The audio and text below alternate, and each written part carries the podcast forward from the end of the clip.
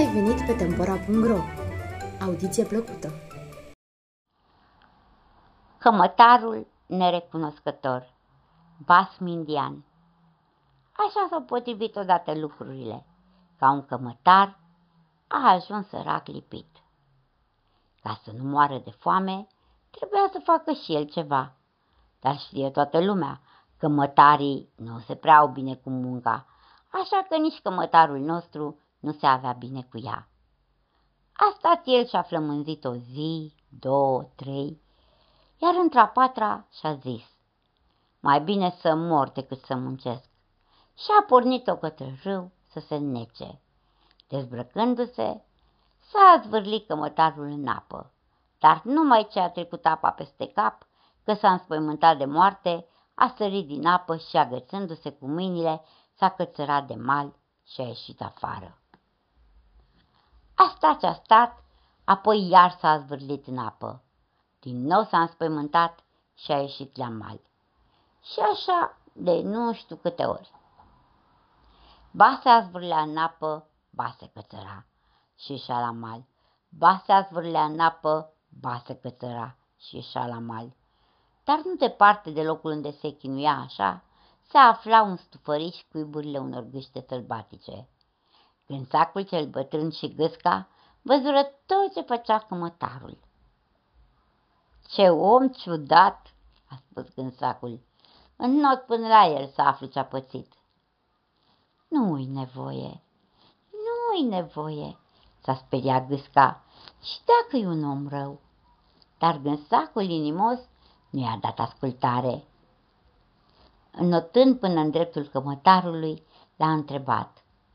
Spune, de ce te arunci în apă numai pentru o clipă și ești îndată la mal? De ce faci una ca asta? I-a răspuns cămătarul. Vreau să mă nec, că n-am ce mânca. Poți să-ți alin sărăcia, a spus gânsacul și s-a cufundat în adânc. Iar când a ieșit de sub apă, un uriaș rubin îi strălucea în cioc.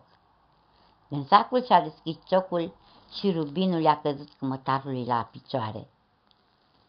Nemai știind pe ce lume se află de fericire, cămătarul a apucat piatra scumpă și a luat-o la fugă către oraș. Acolo a vândut rubinul și a ajuns bogat din nou. Multă vreme a trecut de atunci, iar cămătarul nu s-a mai gândit niciodată la gânsacul care îi dăruise piatra scumpă. Dar într-un rând se dădu sfoară în țară că fica Maharajahului se îmbolnăvise rău de tot. Mulți braci cercetaseră bolnava, niciunul însă nu se pricepuse să scape de chinurile morții. Când ce să vezi, venit din Tibet un vraci vestit care spuse Fica Maharajahului se va însănătoși dacă va mânca inima unei gâște sălbatice, dar gâsca sălbatică să fie prinsă negreșit vie, al minte inima își pierde puterea tămăduitoare. S-a bucurat Maharajahul și a vestit, cel care îmi va aduce cel din tâi o gâscă sălbatică, vie, va primi drept răsplată un palat și o mie de ropi. Aflând una ca asta, a fugit cămătarul către râul unde întâlnise cândva o gâscă sălbatică și ajungând la locul știut, cămătarul cel nerecunoscător s-a așezat pe mal și a prins a răcni cu putere. Unde ești ales, mântuitor? Unde ești? Oare n-ai să-mi mai dai o mână de ajutor? Sunt la mare cumpănă, nefericitul de mine, la mare cumpănă. Gânsacul a auzit răcnetele și-a părăsit cuibul și a notat către cămătar. Ce-ai pățit?" le-a întrebat gânsacul. Cu ce te pot ajuta?" Of, a șoptit cămătarul cel biclean, te știi cât sunt de nefericit.